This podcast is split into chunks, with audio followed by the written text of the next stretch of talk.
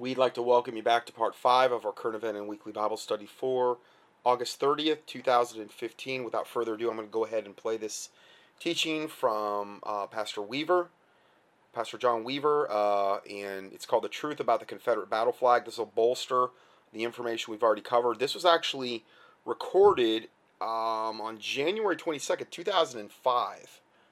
And um, so we're, we're over 10 years and he's got actually several teachings about the Confederate flag up on his website. He's probably one of the world's most foremost experts on the subject. The following presentation by Pastor John Weaver points out only a few of the facts our modern history books ignore concerning the war between the states. It is intended to spark interest in the true heritage of the South and expose the efforts of the politically correct to slander the noble and heroic stand of Southerners, both black and white, against the tyranny of unconstitutional usurpation of power by the federal government.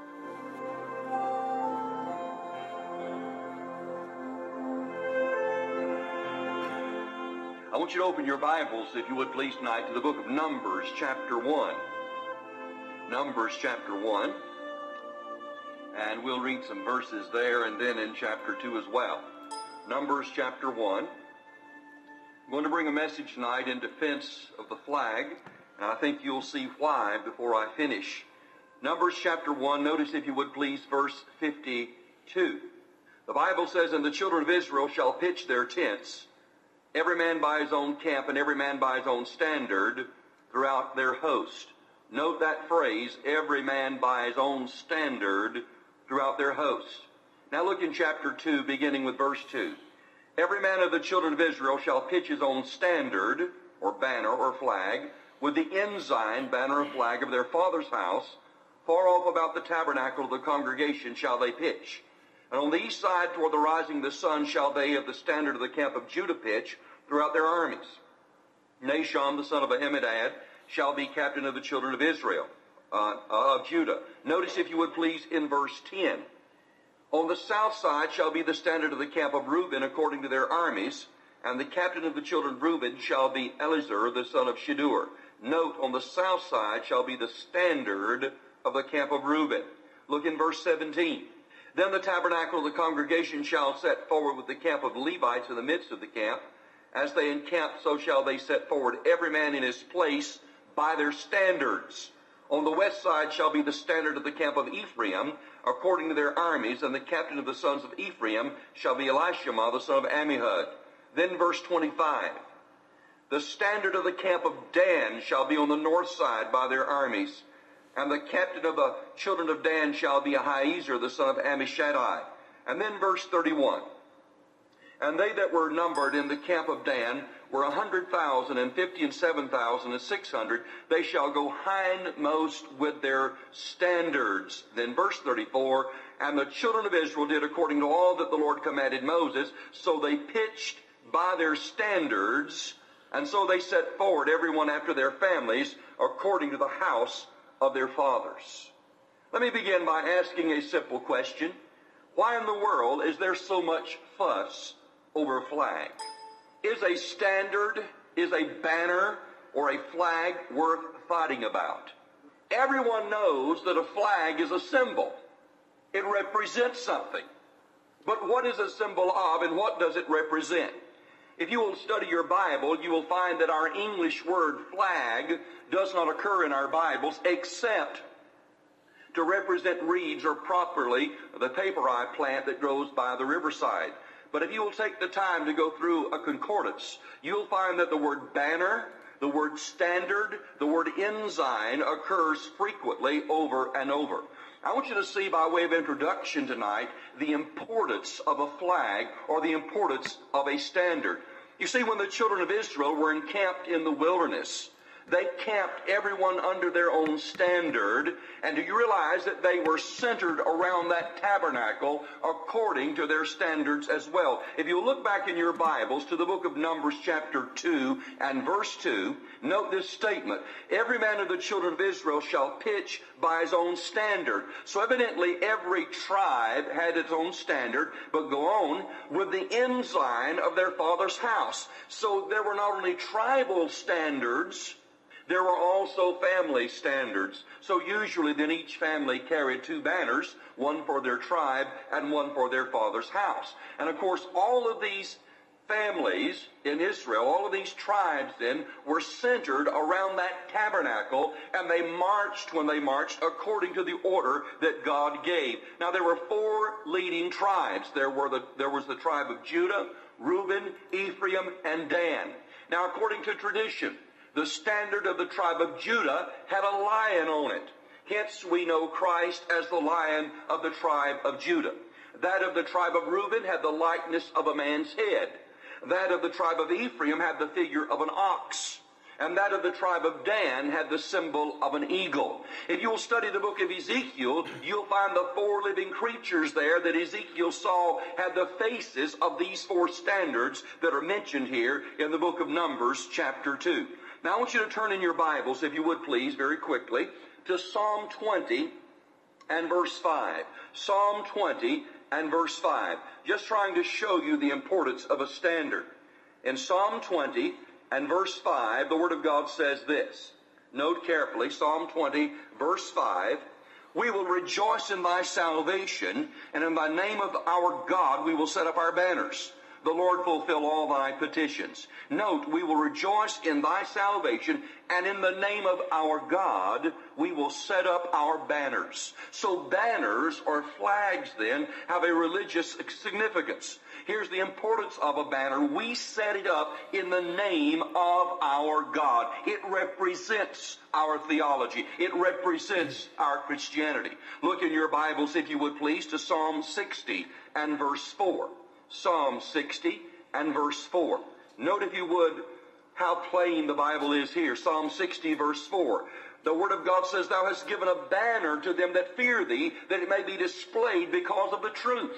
So God then gives us a banner that we might display that banner. Why? Because of the truth. Not because of error, not because of anything else, but because of the truth. Now I want you to go back in your Bibles to the book of Exodus, chapter 17 and verse 15. And you're going to be surprised when you find one of the names of God mentioned here in the Bible. Exodus chapter 17 and verse 15. The children of Israel had fought against the Amalekites and had won. God had given them the victory. And let's begin reading there with verse 14. Note what God tells Moses. And the Lord said unto Moses, Write this for memorial in a book and rehearse it in the ears of Joshua, for I will utterly put out the remembrance of Amalek from under heaven. And Moses built an altar and called the name of it Jehovah Nissi. For he said, because the Lord has sworn that the Lord will have war with Amalek from generation to generation. Now note, Moses built an altar and called the name of it Jehovah Nissi. Jehovah Nissi means the Lord our banner. In other words, God is the banner of His people. The name of God is associated with the warfare of His people. So a flag then is not just given to us for the truth, but God Himself is said to be our flag, our banner. I want you to look in your Bibles to the book of Isaiah chapter 59, verse 19. Here's a very powerful verse. Look in Isaiah chapter 59 and verse 19. Note, if you would, this verse. Isaiah 59, verse 19. So shall they fear the name of the Lord from the west, and the Lord and his glory from the rising of the sun. Now watch. When the enemy shall come in like a flood, the Spirit of the Lord shall lift up a standard against him. Did you hear what I just read? When the enemy shall come in like a flood, then the Spirit, that is the third person of the Trinity, then the Holy Spirit shall lift up a standard against him. Now, let me ask you a question. If the Holy Spirit is lifting up a banner, if He's lifting up a standard against the enemies of God and the enemies of God's people, what standard or what banner is He lifting up? Well, look in your Bibles, if you would, to Isaiah chapter 11 and verse 10, and you will find out. Isaiah chapter 11 and verse 10. Note, if you would please, Isaiah 11 and verse 10, the Word of God says concerning Christ, And in that day there shall be a root of Jesse, which shall stand for an ensign or a flag of the people.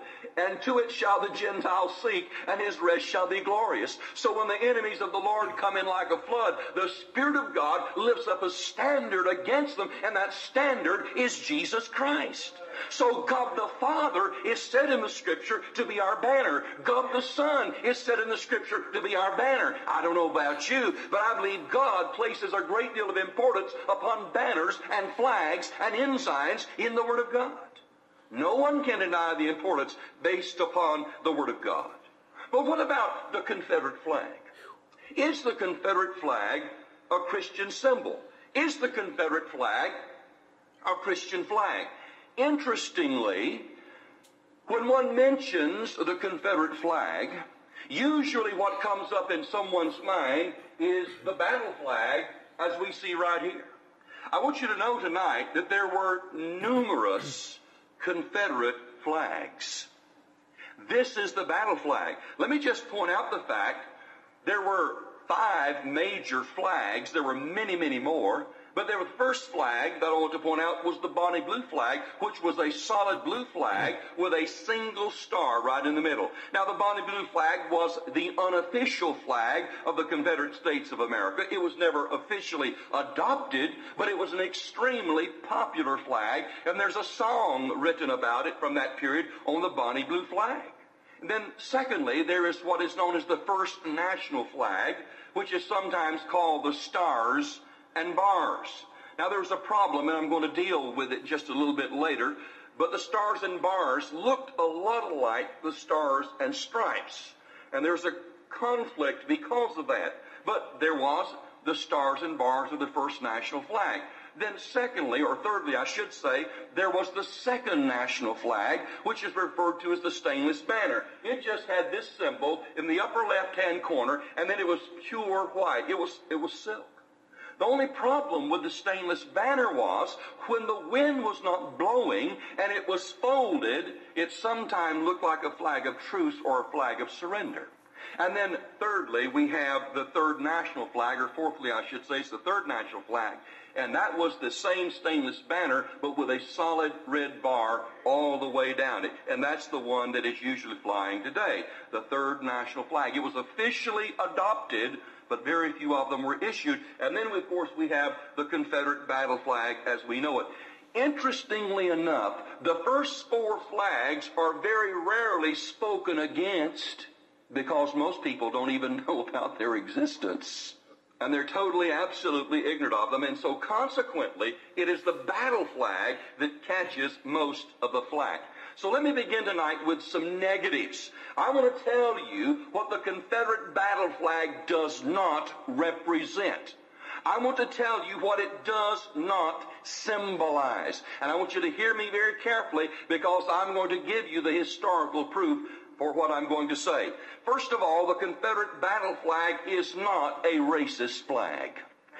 I can hear it now, though, but Brother Weaver, don't you know that the KKK uses the Confederate flag? And don't you know the white supremacist groups use the Confederate flag? And don't you know the hate groups use the Confederate flag? Yes.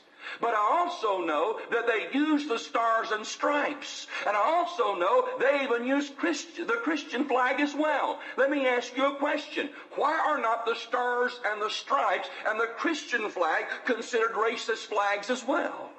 I mean, if someone is going to be guilty by association, or if something is going to be guilty by association, I can show you pictures of the Ku Klux Klan marching in Washington, D.C., and there is not one Confederate flag amongst them. They're all carrying the stars and stripes, the U.S. flag. If we're going to condemn a flag because the KKK and the white supremacist groups and, and the hate groups use it, let's condemn all the flags. Be consistent. Condemn the stars and stripes. Condemn the Christian flag. Let me ask you another question just to show you the absurdity of this position.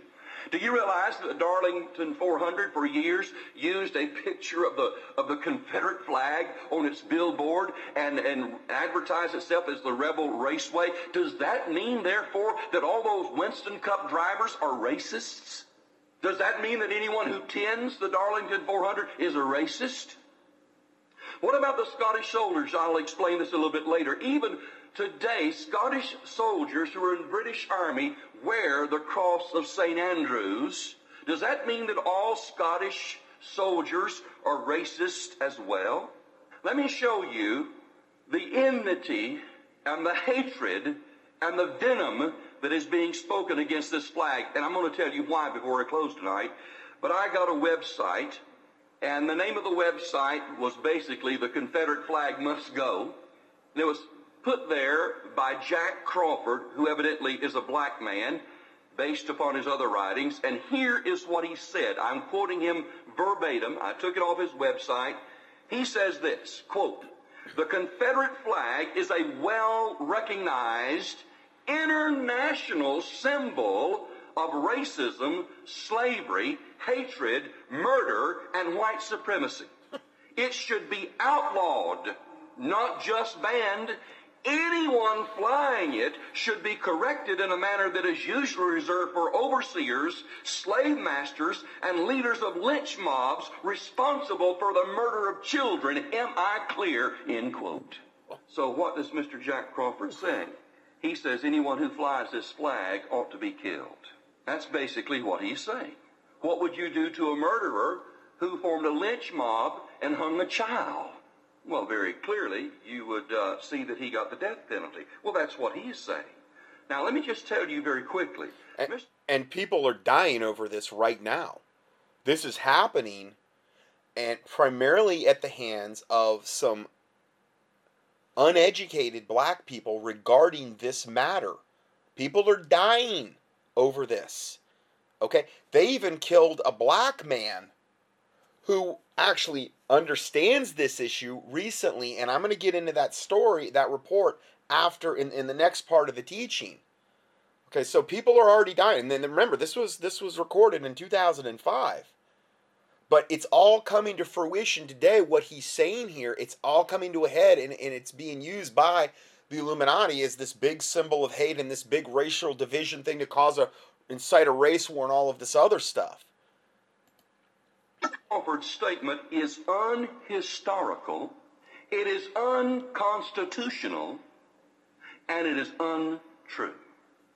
Do you realize that most attackers of the flag are either motivated by historical ignorance or pure, unadulterated malice toward the South, its symbol, its heritage, and its people? In 1994, a Harris poll found that two thirds of black Americans have no problem with the Confederate flag. No problem at all. Why in the world make the flag an issue? In fact, there are numerous black Americans that speak out for the Confederate flag. Let me give you one of them. R.J. Wilkins of Miami, Florida, had this to say. They were flying the Confederate flag at the Capitol in Tallahassee, Florida, and he wrote this. I'm a black man who is not offended by the flying of the Confederate flag beside the Capitol in Tallahassee, Florida. The Confederate flag is as much a part of my history as of any white person's. It may not represent the best of my race or be held by some as a contribution to this country's greatness, but it does to me.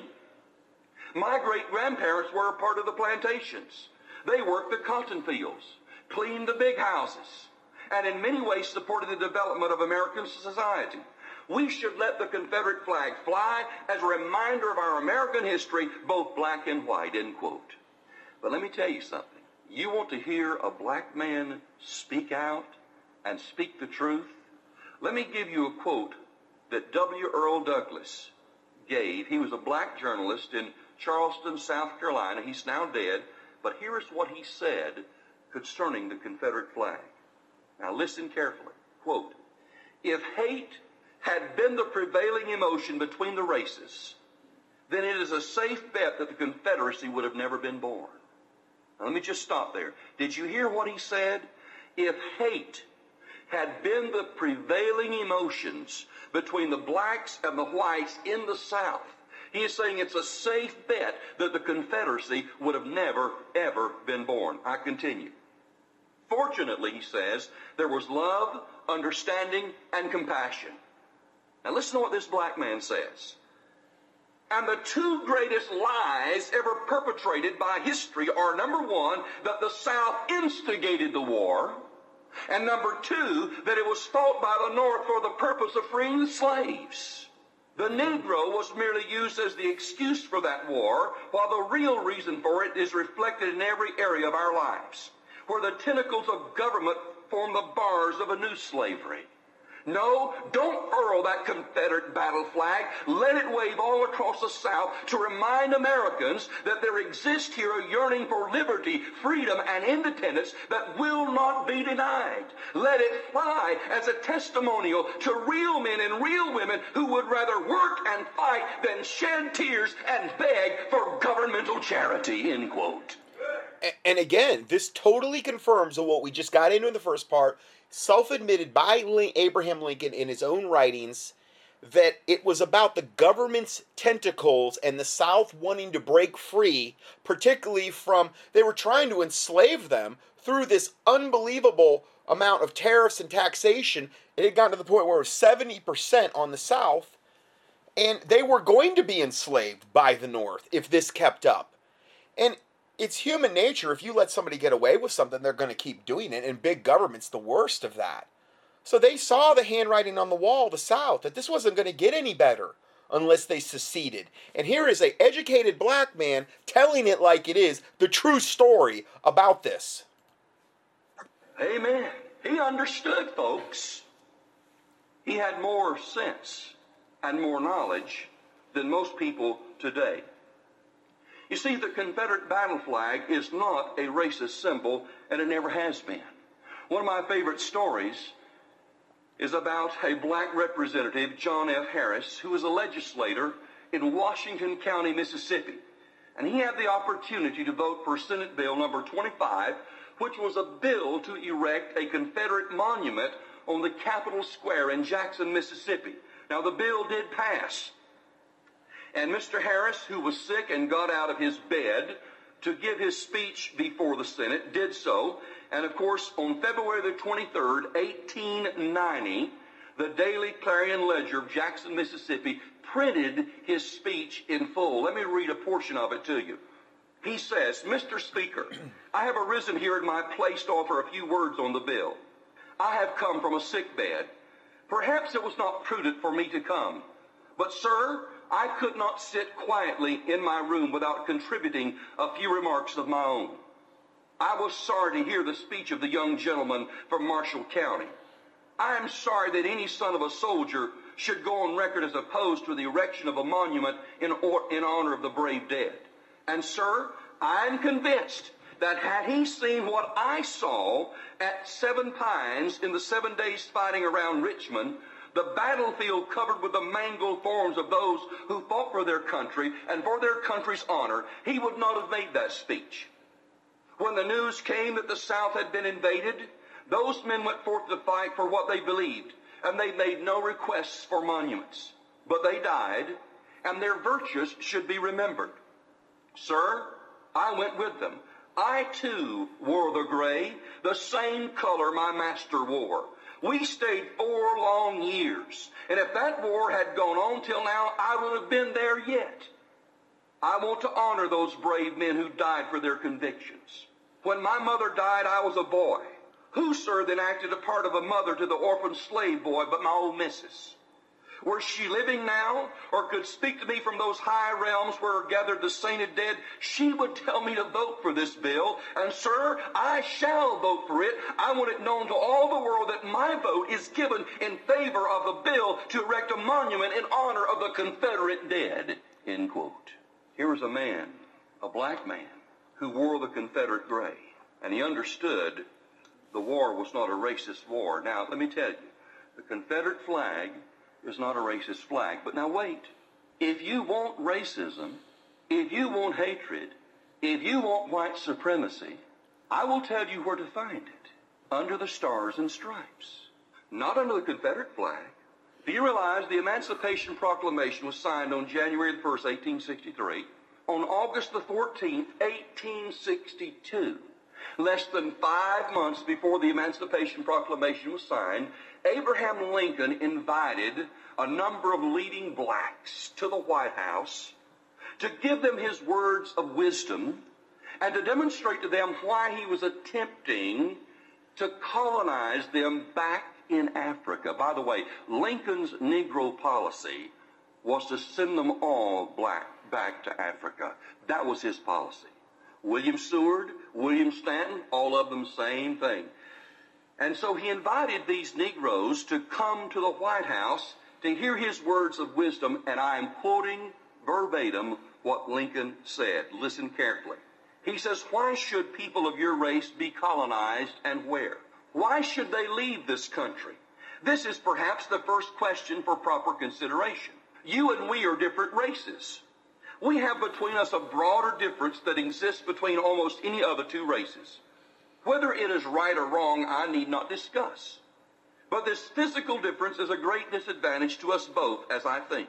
Your race suffers very greatly, many of them by living among us, while ours suffers from your presence.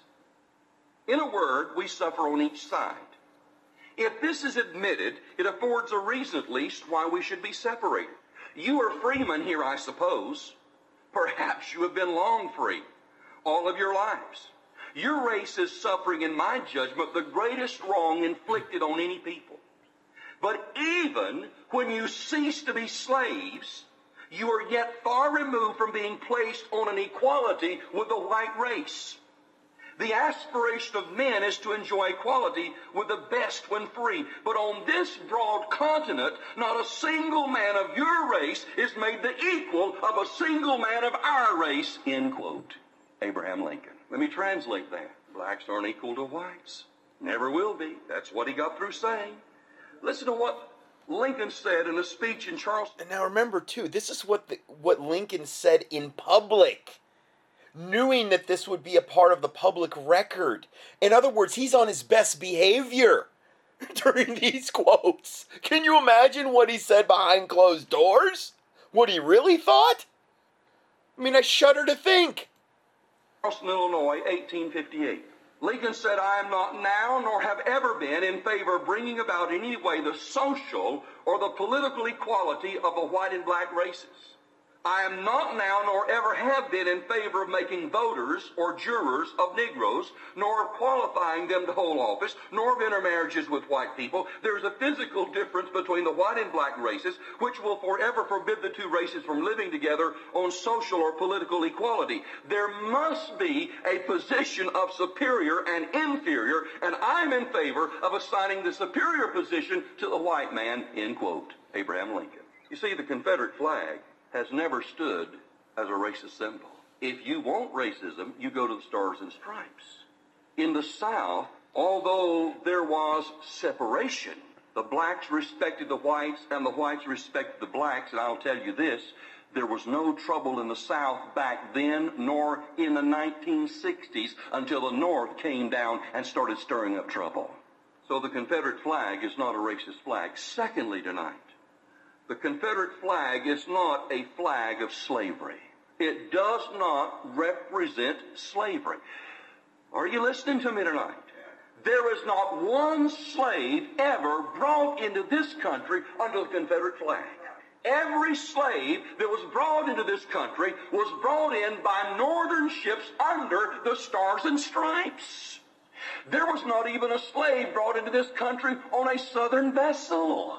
The slaves are brought into this country on northern vessels under the stars and stripes. Did you know out of the 224 years in this country that slavery was legal? And by the way, there were slaves in this country in 1620. The 224 years that slavery was legal in this country, only four of those years did the Confederate battle flag fly. What flag flew over the country more than any other flag during those 224 years? It was the Stars and Stripes. Wasn't the Confederate battle flag. It was the Stars. Four years. The Confederate flag flew of the 224 years since slavery was legal in America. And yet the Confederate battle flag gets all the blame for all the woes and ills of the world when it comes to the black race in America. And, and do, do you see what evil and hypocrisy that we're dealing with this. And then you go back before that, or you go back during that, and you look at the true flag of black oppression, and that would be the flag of Islam. What we've we've well documented in, in the last teaching and what I talked about today. Far greater atrocities under the flag of Islam than even under the Stars and Stripes, which flew for those 224 years that slavery existed in America, and then compare that to the four years of the Confederate battle flag, and they weren't even the ones bringing in the slaves, the North were. Why hate and attack the Confederate flag? I mean, if you want to hate a flag of slavery, then you ought to hate the Stars and Stripes. That was the one that brought uh, the slaves over. And if you want to hate another flag of slavery, why not hate the British flag? Did you know that England was responsible for taking five million blacks from Africa and selling them to every country under the sun? If you want to hate a flag, why not hate the Dutch flag or the Portuguese flag or the Spanish flag? They sold slaves. And if you want to hate a flag even today, how about hating the Muslim flags? Because even go. they, the Muslims, are still involved in slavery. I mean, let's be honest. Now, if you want to believe that the War of 1860... They were the main ones, again, that was selling to the British that would bring the slaves over here. And all of these other countries as well. They were all going through the... If you, if you lived to where you could be sold because the Muslims treated their slaves so horrifically bad. The majority of the, of the black slaves died in transit, okay, due to the unbelievable privation and evil conditions they forced them to um, be transported in.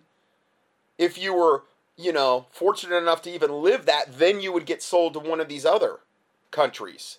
So it was Islam was, was the backbone of all of this. 1865 was over slavery. I can show you two things that ought to forever correct your thinking in that area. The war was not over slavery. Slavery has only been made an issue by the liberal revisionists. It was not an issue. Let me prove to you just by two simple statements. I'll give you more.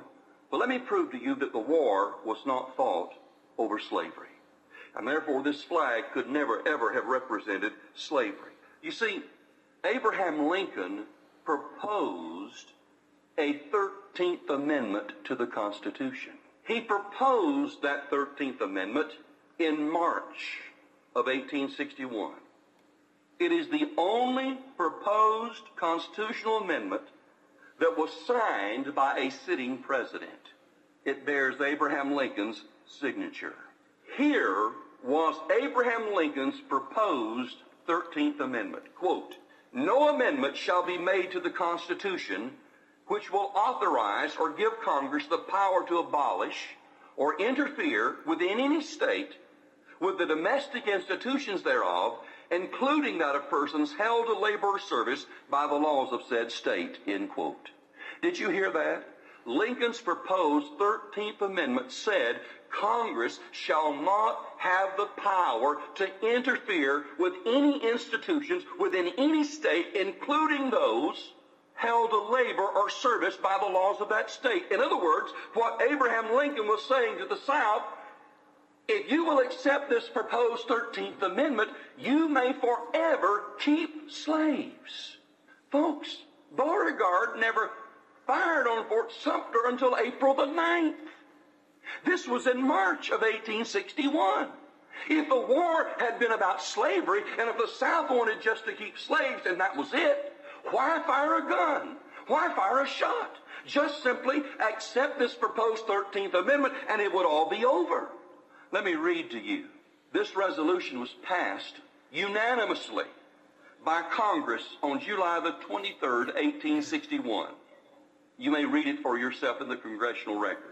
Here's what this resolution says. The war is waged by the government of the United States not in the spirit of conquest or subjection, nor for the purpose of overthrowing or interfering with the rights or institutions of the states, but to defend and protect the Union. Congress said the war is not about slavery. Lincoln said the war is not about slavery. I will even give you a 13th Amendment that will allow you to make slavery permanent. You see, what was happening was this. There's a lot of issues, and I can't cover them all tonight. But one of the issues was an economic issue. Do you realize the South, before the war, was extremely wealthy? And the South, before the war, funded probably 75 to 80 percent of all the taxes. But the, but the North wanted a 40 percent tariff. The South said no. The most we will ever agree to is a 10% tariff. And what Lincoln and the radical Republicans were doing was this. They were saying, we will give you the 13th Amendment. We will let you keep your slaves if that's what you want. You just let us keep our tariffs. In other words, the North was willing to sell the blacks out for money, for higher taxes. And the North had slaves too. So it, it just, this is total, you know, hypocrisy that we're dealing with here. To the slaves, they could care less. You see, Hapgood's book, Abraham Lincoln, the man of the people, on page 273, quotes Abraham Lincoln as saying, If I could save the Union without freeing any of the slaves, I would do it. Abraham Lincoln later said that slaves are property, and if freed, they should be paid for. Later on, Lincoln said, I have no purpose, directly or indirectly, to interfere with the institution of slavery in the states where it exists. I believe I have no lawful right to do so, and I have no inclination to do so. Now, here Lincoln is acknowledging that he has no lawful right to interfere with slavery. Slavery, by the way, was constitutional. All 13 colonies agreed on it. And by the way, in 1776, all 13 colonies held slaves. Not just the South, all of them. Lincoln said, I have no lawful right to interfere, nor, he says, do I have an inclination to do so. In a letter to Alexander Stephens, who happened to be later the vice president of the Confederacy, Lincoln wrote Alexander Hamilton Stephens and says this do the people of the South really entertain fear that a Republican administration would directly or indirectly interfere with their slaves or with them about their slaves? If they do, I wish to assure you that once as a friend and still I hope not an enemy, that there is no cause for such fears. The South would be in no more danger in this respect than it was in the days of Washington. So once again, Lincoln is saying it's not over slavery. You say, but Brother Weaver, Abraham Lincoln signed the Emancipation Proclamation. And the Emancipation Proclamation freed the slaves. No, it didn't. The Emancipation Proclamation did not free one slave. Do you know what Abraham Lincoln tried to do with the Emancipation Proclamation?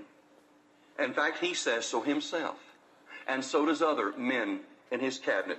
They say that the Emancipation Proclamation was a war measure. Lincoln, number one, wanted to keep England specifically and the rest of Europe particularly from joining in with or recognizing the Confederate States of America. That was his first goal in that Emancipation Proclamation. His second goal was a war measure, another war measure, in the sense he was hoping that the blacks in the South would rise up in rebellion against their white masters and their white people. Let me tell you something. Just to show you there was no trouble in the South, there was not one rebellion during that war of black folks. Do you realize a thousand torches in a thousand black hands would have emptied the Confederate armies? Because the men would have gone home to protect their families. And Lincoln knew that.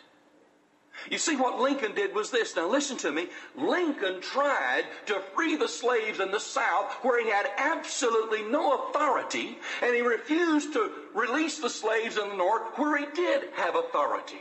Did you know that in the northern armies, even when they were fighting the South, there were over 300,000 slaveholders in the northern armies? Did you know that General Robert E. Lee before the war ever began, when he inherited some slaves, freed them. General Ulysses S. Grant, who was the main general of the North and afterwards became president, even after the war was over, he kept his slaves. And he did so with this excuse good help is hard to find. You see, the truth of the matter is this the Emancipation Proclamation was not only unconstitutional, and everybody recognized it. it cost the Republicans a lot of elections. There were five northern states that refused after that to elect Republicans to Congress. And moreover, there were a lot of Union soldiers that deserted because of it and refused to fight. Slavery was not the issue. Slavery has never been the issue until recently, until political revisionists the political correct people wanted to make it the issue. There have been numerous warnings down through history concerning our flag and concerning our heritage and our culture. One of those warnings came from General Patrick Cleburne. And I want to read to you what General Patrick Cleburne said in January of 1864. And he was warning the South in regards to subjugation. And you know about a prophet? Listen carefully. General Cleburne said this If the South lost, it means that the history of this hero- heroic struggle will be written by the enemy. That our youth will be trained by Northern school teachers, will learn from Northern school books their version of the war, will be impressed by all of the influences of history and education to regard our gallant dead as traitors and our maimed veterans as fit subjects for derision. End quote. Folks, let me tell you, that is exactly what has happened in this country. You pick up any textbook that you want to pick up, and it'll just simply say the war was over slavery, the North was right, the South was wrong. And most folks believe that junk. They've been taught it. The war was not over slavery, not over slavery at all. One of my favorite stories is about a reconstructed Southerner who ran into Mildred Lewis Rutherford. Mildred Lewis Rutherford was one of the finest Southern historians that you could ever come across. I believe she died in 1928. But this one reconstructed Southerner said to Mrs. Rutherford, he said, My father was a Confederate soldier, but had he lived, I'm sure he would have regretted having fought for the wrong side. To which Mrs. Rutherford replied, Far more probably, he would have regretted having a son so disloyal to the principles for which he was willing to give his life. The Confederate flag is not a racist flag. The Confederate flag is not a flag of slavery. Now, here's the third thing I want to teach you tonight, and I want you to listen carefully. The Confederate flag is a Christian flag, and it represents freedom from tyranny. The Confederate battle flag, as we know it, really did not come into existence, or I should say, into full blown presence until after First Manassas, July the 21st, 1861. Most of you know, or at least you should know, that the South and the North call their battles by different names. So it's either First Manassas or First Bull Run, depending on what section of the country you're from. But during that battle, the Confederate battle flag was the stars and bars, and the stars and bars was very easily confused with the stars and stripes, not only at a distance, but especially under battle conditions. And you've got to remember all of the smoke that those black powder rifles and cannon made at that particular time. It was during this battle that General Beauregard was observing the battle and he sees a large body of troops moving toward the Union right flank. And Beauregard tried and tried to make out the flag and to see if it was a northern flag or a southern flag, and he just simply could not make it out.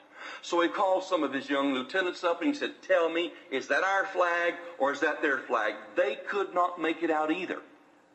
And so he stood there very cautiously, trying to determine whose flag it was, what group was there. And all of a sudden, a little puff of wind came and it unfurled, and he could see that it was stars and bars. And he cried, The day is ours, attack, attack. And with that, of course, uh, they won the day, and the Yankees literally threw down their weapons and ran all the way back to Washington, D.C. Later, Beauregard wrote, and here's what he said At the Battle of Manassas, I found it difficult to distinguish our then Confederate flag from the United States flag, the two being so much alike, especially when General Jubal Early made the flank movement, who decided the fate of the day. So Beauregard said, I, I couldn't tell if it's ours or theirs. then he wrote, I resolved to have our flag changed or to adopt for my command a battle flag which would be entirely different from any state or federal flag. Beauregard later said after the war, after the battle, it was found that many persons in both armies firmly believed that each side had used as a stratagem the flags of his opponent.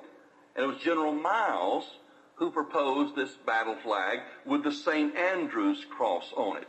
Now you've got to remember that Andrew was the first disciple of Jesus Christ. Now, why in the world is this battle flag carrying what is known as the St. Andrew's cross? Well, Andrew, not only being the first disciple of Jesus Christ, was a faithful follower of Jesus Christ. And he faithfully preached and taught the Word of God. He taught and preached not only in Asiatic nations, but also in what is in Russia today. Andrew was crucified around 69 AD in Patras, Greece.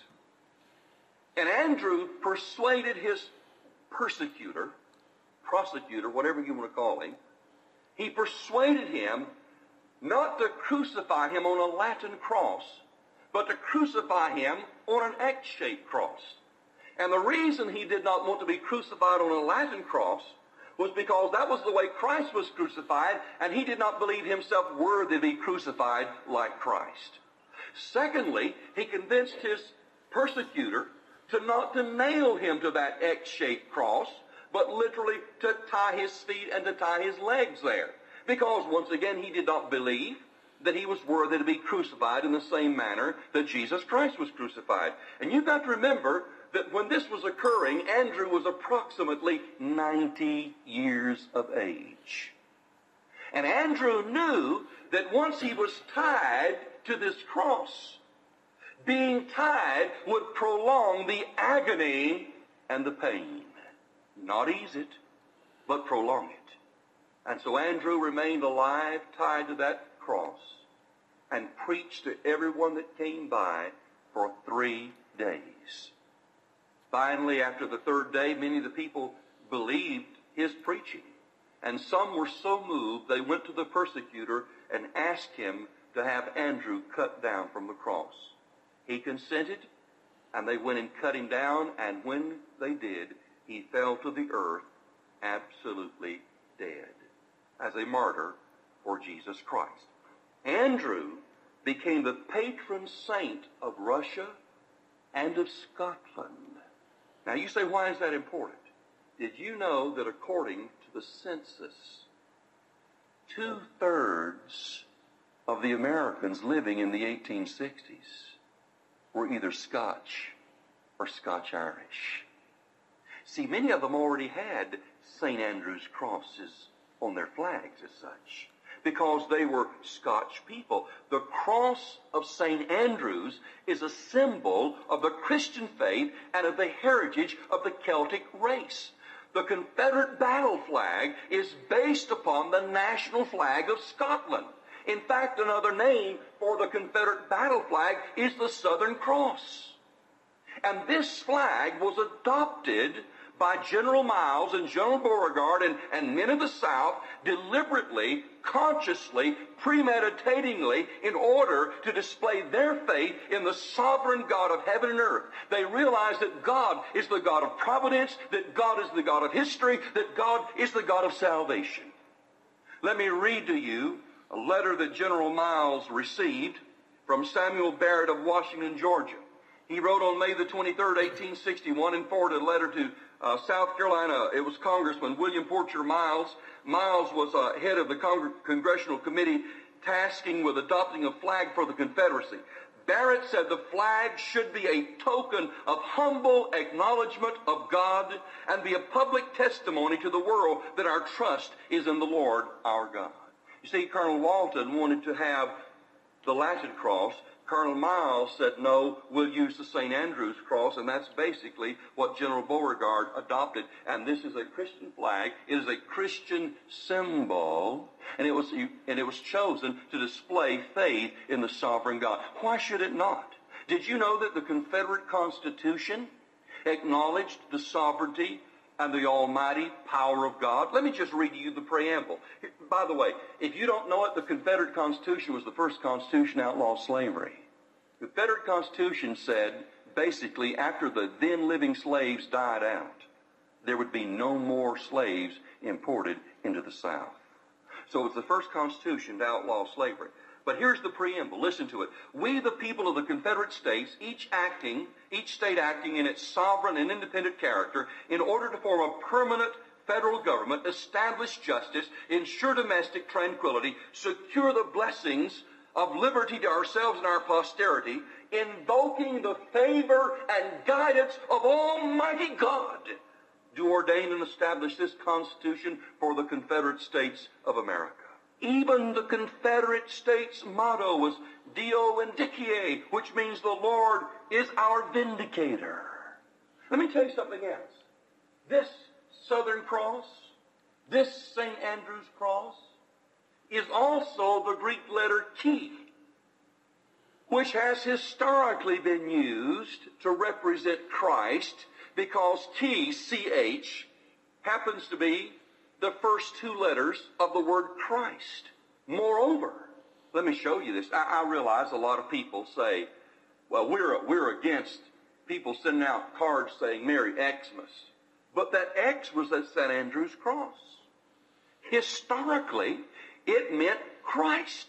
Moreover, let me tell you this. Uneducated and educated people understood the St. Andrew's cross. They understood the key. They understood the, the importance of it. Because even on legal documents, a man who was uneducated and could not write made his what? His X. Because it was the first two letters of the name of Christ. And it was made in faith and recognition before God as the sovereign God and the God of providence. And he was giving an oath as he made his X that he would keep his word and do what he had signed. So the Confederate battle flag, dear friend, is indeed a Christian flag. Now, let me ask you, what does it mean to attack the battle flag? It means that you're attacking the sovereignty, majesty, and might of Jesus Christ and his divine role in our history, culture, and life. To attack the battle flag is to attack Christ because it's a Christian flag. Moreover, let me show you something. This flag stands. So it's really no coincidence that this is the flag that Satan has zeroed in on regarding the days and times we live to demonize when it actually means the exact polar opposite of what it is supposedly being demonized for. How satanically ironic. For the heroic efforts and courageous acts of our Confederate dead. Did you know that General Beauregard got one of the first of the first three original battle flags? And on May the 28th, 1883, Beauregard donated his battle flag to the Louisiana Washington Artillery. Colonel Walton was there to accept the flag, and Judge Alfred Roman was presenting it, and here's what the judge said. Listen carefully.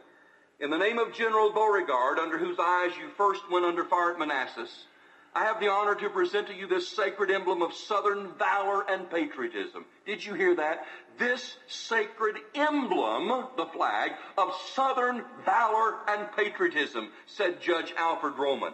Its colors are yet as fresh as when it received its parting look of its fair maker. Its value is enhanced by the fact that the upper portion of its staff is made of a piece of the flagstaff of Fort Sumter, shot down by the Confederate gunners in April 1861. Gunners, by the way, who were under the command of General Beauregard. Unsullied though it be by the smoke of the battle, it was nonetheless born in war, and the breeze first kissed it in the tinted field. It is the genuine model of the glorious flag all around, which all of us fought, and so many of us bled, and so many of us fell. What did the judge say? Here's an emblem of Southern valor and patriotism. He didn't say here's an emblem of racism and our fight for our slaves. No. He said here's the emblem of Southern valor and patriotism. Why attack the Confederate flag? Why attack Confederate monuments? Why attack the Confederate South? Because to attack the Confederate South, its flag, and its monuments, is an attack on truth. Are you listening? The South was fighting for independence. The South was fighting for states' rights. The South was fighting for the 10th Amendment that you and I know. Did you know that the South drew up a petition against Congress and against the United States government exactly like the Declaration of Independence? They only changed the names and made it reflect exactly what the North was doing, how they were acting exactly like George III. It may surprise you to know that some Southerners wanted to keep the stars and stripes. You know why they wanted to keep the stars and stripes? They said it's not we who've left the Constitution, it's the North. Let them get another flag. We're the ones that are fighting for truth.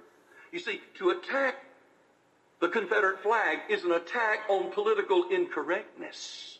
If you want to be politically correct today, if you want to be liberal and pink today, then you attack the Confederate flag. You attack the Confederate monuments. The flag, the Confederate flag, represents all of those who are opposed to unlimited government. The North wants to have unlimited government. Washington, D.C. wants unlimited government. Unhappily, most of our state capitals want unlimited government. The Confederate flag says, oh no, there is a limitation. There is a constitution. We have God given rights. We are not going to surrender them. And this so it's no wonder that this would be a focal point of Satan's consternation and attacks. Is I mean, you, you would think that he just preached this sermon in response to all the stuff that's just been happening in the in the, in the last you know three to four months regarding this Confederate flag and the people dying over it and the people being beat up over it. And, but but no, this was over ten years ago. To attack the flag is to attack the truth. Let me tell you something. The Confederate flag stands against everything that you now see in Washington, D.C. 250,000 Confederates gave their lives to prevent what we have today the intrusion of government into every area of our lives. The Confederate battle flag stands for truth. It stands for freedom from tyranny. It stands for states' rights. It stands for liberty and freedom. But not only that, it stands even more so for liberty against tyranny and freedom against tyranny. Do you realize that the Confederate battle flag is indeed an international symbol, but not an international symbol of racism, white supremacy, hatred, and murder. It's an international symbol, all right. Some of you here remember when the Berlin Wall was torn down. We watched it on TV. But I'll bet you've forgotten what was waving on that Berlin Wall. Confederate battle flag. Victory over tyranny. Did you know that the Confederate battle flag has been adopted and used by the people of Poland, Hungary, the Ukraine, Lithuania, and East Germany as they were victorious over the Union of Soviets? Did you realize that even Quebec used the battle flag in trying to secede from Canada just a few years ago? Yes, I can assure you. The battle flag is an international symbol, but it's an international symbol for liberty and freedom and independence against tyranny. The Confederate battle flag represents truth against error, freedom against tyranny, light against darkness, and the kingdom of Christ against the kingdom of darkness. You know what we have forgotten is this. The war of 1861 and 1865 was not just simply a war that involved uh, politics and economics. It was indeed a cultural war and a religious war. The North was predominantly Unitarian and humanist to the core while the South was predominantly Christian. And it was a war to wipe out Southern heritage and Southern culture and Southern Christianity. And as Greg said earlier, public schools were only forced upon the South after the South lost the war of Northern aggression. Now, why must the flag be attacked? Let's ask that question again. Why must the flag be attacked? Why must all Confederate monuments be attacked? Why must the Confederate dead be libeled and slandered? Let me tell you why. because if we keep our symbols and we see them constantly, we might just begin to inquire as to their origin and their meaning. And in doing so, begin to question the myths and the propaganda that had been, been promulgated down through these years, and beginning to question those myths and propagandas, we begin to see the truth, and all of a sudden, we begin to stand for the very things that our forefathers stood for, believed in, and died for. Let me. T- so now, 10 years later, we have all of these attacks on these Confederate symbols taking, taking place at breakneck speed, where they're digging up Confederate war generals and their wives, where they're removing the Confederate flag from any place that has any. for this exact reason that Pastor Weaver just mentioned. That flag is a threat to the socialist, to the communist, to those who hate God and hate Christ and hate liberty and hate freedom. It's a threat. And they want it taken out of sight. Let me tell you something, dear friend. We better say, Lord, let that flag wave. When that flag goes down, don't think that's going to be the end of it. It'll just be the beginning because they'll want to take everything else until our heritage, our culture, everything is totally destroyed. Please, if you don't remember anything else tonight, remember this. In order to keep a people enslaved, and in order to keep your slaves content, you must destroy their past. The people who have no past have no future. One of these days, the South is going to awaken again. And we're going to see that we have sacrificed our children too long on the altar of humanistic and northern appeasement. We've got to come back and say, we have a heritage. We have a culture. We have a life. I remember when I was in college, I had a class, voice and diction. My teacher, unhappily, was a Yankee. But he told me, he said, Mr. Weaver, you still have that southern drawl. And I said, Sir, do you know why I have that southern drawl? He said, Why? I said, Because I was born in the South, I'm living in the South, and bless God, I plan on keeping my southern drawl. I'm not ashamed of it. I'm not ashamed of that battle flag. I'm not ashamed of our history and our heritage. And I want to challenge you. If you don't believe what I'm saying, you go down to the library and you get the official volumes on the War of Rebellion and you get the official records like I did and you read them for yourself. And you'll find what I'm saying is absolutely true. I want you to turn to one last verse tonight. I want you to turn to Jeremiah chapter 6. Here we are. Jeremiah chapter 6. I want you to see verse 16. Jeremiah chapter 6, verse 16. Look at what the Word of God says. Jeremiah 6, verse 16. Thus saith the Lord, Stand ye in the ways and see, and ask for the old paths, where is the good way, and walk therein, and you shall find rest for your souls. But they, the wicked, said, We will not walk therein. But look what he said. Thus saith the Lord, Stand ye in the old ways and see, and ask for the old paths, where is the good way, and walk therein. Let me tell you something. If I had a choice today, if I could choose to have the society that we have today, or the society that existed in the South before the War of Northern Aggression, I can assure you I would take the society that existed in the South before the War of Northern Aggression. If I had a choice as to whether I would take the morality of the day or the morality of the South in the 1860s, I would take the morality of the South in the 1860s. If I had a choice as to whether I could take the character, or I should say, the lack of character today, or the character that was around in the 1860s in the South, I would take the character in the 1860s in the South. A man's word was still his bond back then. I know there were some criminals, but generally speaking, a man's word was his bond. Let me tell you something, folks. It's time we get back to our history. It's time we get back to our heritage. It's time we get back to our culture. It's time we get back to truth. It's time we get back to Christ. And we need to do exactly what Jeremiah says. We need to stand in the ways and ask for the old paths. Wherein is the good way and walk therein. And long may that Christian Confederate battle flag wave. It's a symbol of Christ and Christianity and patriotism and valor and courage and independence and freedom. Father, we bow to Thee this night. We thank Thee for Jesus Christ. We thank Thee that He is the true banner, that in Him and in Him alone is salvation.